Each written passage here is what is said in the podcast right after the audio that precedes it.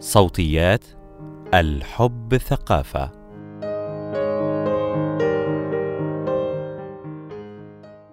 صارت الحياة على الإنترنت أساسية بالنسبة لمعظمنا وبالتأكيد ممارسة الحب والعلاقات صار لها مكان على الإنترنت. ولكن حين ننقل معلوماتنا وحياتنا الخاصة إلى هذا الفضاء المفتوح علينا أن نأخذ حذرنا. الحب على الإنترنت الخصوصية والأمان الشخصي. مقال لولاء إسماعيل. من منا لم يستخدم هاتفه المحمول أو الحاسب الخاص به للتواصل مع أحبته. مع التقدم التكنولوجي انتقل الأشخاص من استخدام المحادثات الهاتفية إلى استخدام الرسائل النصية القصيرة وتبادل الصور وحتى إجراء محادثات فيديو مع أصدقائهم وعائلاتهم وأحبائهم. مشاركة التفاصيل اليومية أيضا أصبحت جزءا لا يتجزأ من العلاقات إذ يستطيع الشريكان أن يتبادلا صورا لطعامهما وصورهما مع أصدقائهما أو ما يفعلانه طوال اليوم ليشاركونها سويا. كما يمكنهما أيضا مشاركة الأغاني والفيديوهات الشيقة والروابط المتعددة مما يوطد العلاقة بينهما. قد يجد البعض وسائل الاتصال التكنولوجية أكثر راحة في التحدث في الأمور الحساسة أو الموضوعات الصعبة. التي لا يجرؤون على التحدث عنها وجها لوجه. يمكن للشريكين التعبير عن مشاعرهما وأحاسيسهما بشكل أفضل، سواء من خلال الكتابة أو عن طريق الاتصال الصوتي. للأسف، معظم مميزات استخدام التكنولوجيا في العلاقات قد تتحول إلى عيوب. قد يعتمد الكثير من الشركاء على مشاركة تفاصيل يومهم من خلال الرسائل النصية والاتصال الصوتي إلى درجة تجعلهم يفقدون التواصل في الحقيقة ويكون الشكل الإلكتروني هو الشكل الوحيد للعلاقة. ولكن العيب الأكبر الذي يحيط بالتكنولوجيا هو الحفاظ على الخصوصية والأمان الشخصي. إمكانية اختراق التفاصيل الشخصية للمستخدم وإمكانية وقوع هذه التفاصيل في يد الشخص الخطأ تعتبر مصدر قلق لدى جميع الناس حاليا وتفتح المجال لعمليات الفضح والابتزاز. صار الأمر مزعجا حتى بين الشركاء المتزوجين. إذ ظهرت العديد من الحوادث التي انفصل فيها الزوجان واستغل الزوج الصور أو الفيديوهات الشخصية لزوجته السابقة لتهديدها أو فضحها. قد يتعرض أحد الطرفين للابتزاز من الطرف الآخر عن طريق تهديده بنشر صوره أو مقاطع من محادثتهما الحميمية ما صار يوضع تحت مصطلح المواد الجنسية الانتقامية. وقد يتعرض الطرفان للابتزاز إذا استطاع أحد الأشخاص اختراق الأجهزة الإلكترونية وسجل تلك المحادثات أو نسخ الصور. ولكن الحل لم يعد التوقف عن استخدام الإنترنت في الممارسات الحميمية طالما أن الإنترنت تغلغل في كل أمور حياتنا. وإنما الحل هو اتباع جميع إجراءات التأمين الممكنة لمنع اختراق خصوصيتك. التعارف. كان الشائع من قبل استخدام خدمات مثل هوت ميل أو ياهو أو هاي فايف للتعرف على الأشخاص. ومن هنا نشأت العديد من قصص الحب. ولكن ظهرت المشاكل أيضا لغياب المصداقية وقدرة بعض الأشخاص على التخفي وراء الشاشة دون الإفصاح عن أي معلومات حقيقية أو عدم قدرتنا على الربط بين الطرف المتحدث وشخصيته في الواقع. إن لم يكن من دائرة معارفنا أو زملائنا.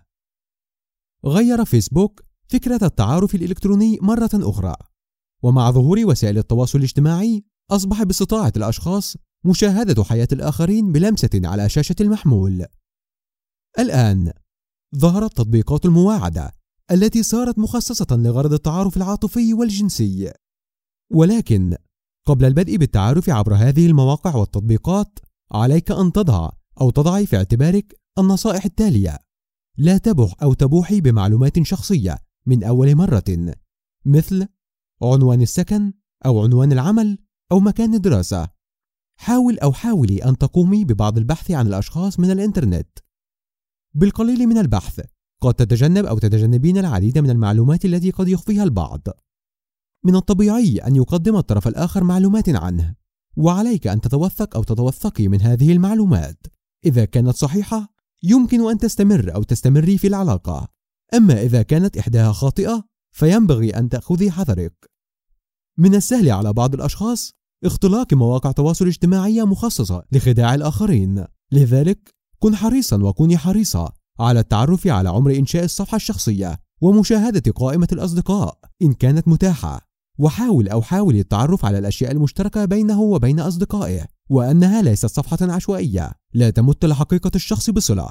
قد تبدأ قصص الحب والإعجاب عبر الإنترنت ولكن هذا لا يغني عن ضرورة مقابلة الشخص في الواقع والتعامل معه بشكل مباشر واكتشاف جوانب شخصيته أو شخصيتها في التعامل مع الأشخاص الآخرين.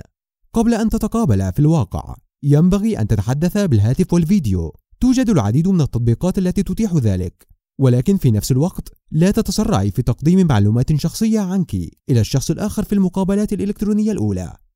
كل تطبيقات المواعدة تضع قواعد السلام الخاصة بها. من المهم قراءة هذه القواعد بعناية والاعتماد عليها. صرنا معا.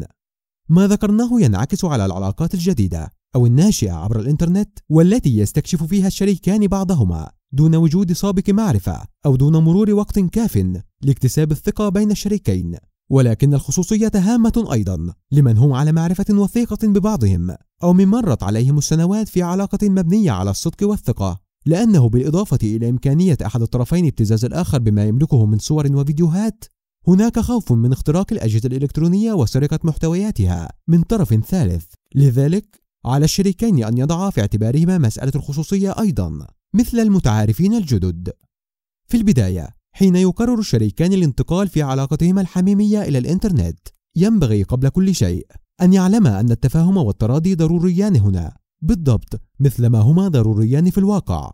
ينبغي أن تتفاهم أو تتفاهمي مع الشريك أو الشريكة عن كل شيء يخص الممارسات الحميمية على الإنترنت وأن تضعا معا التوقعات والحدود في العلاقة.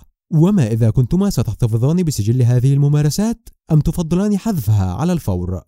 وفي حالة الاحتفاظ بها من المهم الحديث عن طرق تأمينها.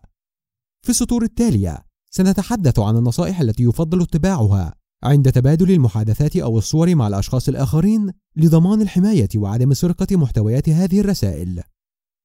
الرسائل الحميمية. تأكد أو تأكدي من استخدام تطبيقات آمنة لضمان أمان المحادثات وسريتها. توجد العديد من التطبيقات التي تعمل على آليات تشفير متقدمة لضمان سرية الرسائل بين الراسل والمرسل إليه، كما أن العديد من التطبيقات تتيح لمستخدميها خاصية المسح التلقائي للمحادثات، كما أن بعض التطبيقات تمنع اتخاذ صور فورية للشاشة أو screenshots للمحادثات.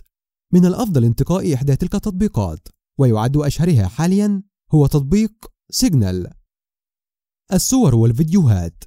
عند إرسال مقاطع صور أو فيديوهات في أوضاع حميمية. من الأفضل تمويه شكل الوجه أو أي علامات مميزة للشخص مثل التاتوهات أو أي علامات مميزة بالجسم أو الحلي المميزة للشخص أو حتى أثاث بيتك الموجود بالخلفية. بهذه الطريقة يمكن نفي أنك صاحب أو صاحبة الصورة إذا تم تسريبها. توجد بالفعل تطبيقات يمكنها أن تشوش على صورة الوجه والخلفية.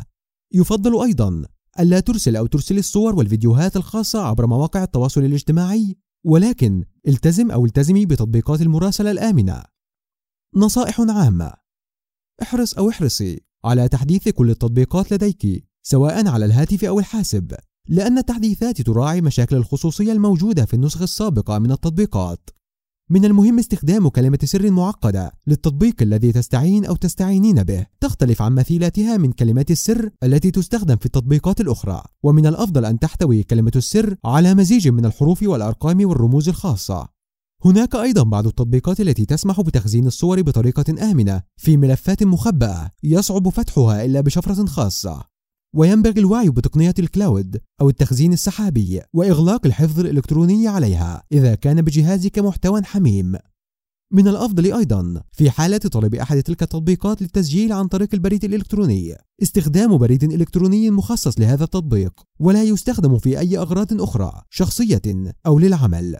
من الأفضل استخدام التليفون المحمول وليس الحاسب الشخصي لأن الأول يتمتع بإجراءات أكثر أمانا تزيد من صعوبة اختراقه. ولا ينصح بفتح أي روابط عشوائية دون ذكر الطرف الآخر لإرساله أو فتح روابط ذات عناوين غريبة وليس لها علاقة بمجرى الحديث. وقد تأخذ أو تأخذين مسألة الخصوصية لخطوة أبعد وتخصص أو تخصصين هاتفا محمولا لغرض الممارسات الحميمية ويكون مختلفا عن الهاتف الذي تستخدمه للعمل وفي حياتك اليومية. من الأفضل التناقش مع الشريك أو الشريكة قبل بداية المحادثات أو تبادل الصور ومقاطع الفيديو بشأن حفظ الصور أو مسحها أو تسجيل المكالمات، وأن يتفهم الشريكان مخاوف بعضهما في الرغبة في الحصول على أقصى درجات الأمان الرقمي. كما ذكرنا، تحول جزء كبير من حياتنا إلى الإنترنت، ولا شك أن الجنس والمشاعر الحميمية صار لها مكانها أيضا على هذا الفضاء الإلكتروني، ولكن الإنترنت يعني أيضا التواصل عبر مواقع وتطبيقات وسيطة وقد لا يتحكم فيها المستخدم تماما. وأيضا الإنترنت لديه قدرة أكبر على الأرشفة ما يجعل الطرف الثاني يستطيع الاحتفاظ بسجل المحادثات والصور رغما عنا. هذا ليس مبررا لعدم الاستمتاع من خلال الإنترنت. ولكن عليك أن تعي بأن هذا الأمر بالتأكيد يحتوي على بعض الخطورة لأن هذا الوعي سيسمح لك بالحرص على الخصوصية وتجنب المواقف غير المرغوب بها بقدر الإمكان.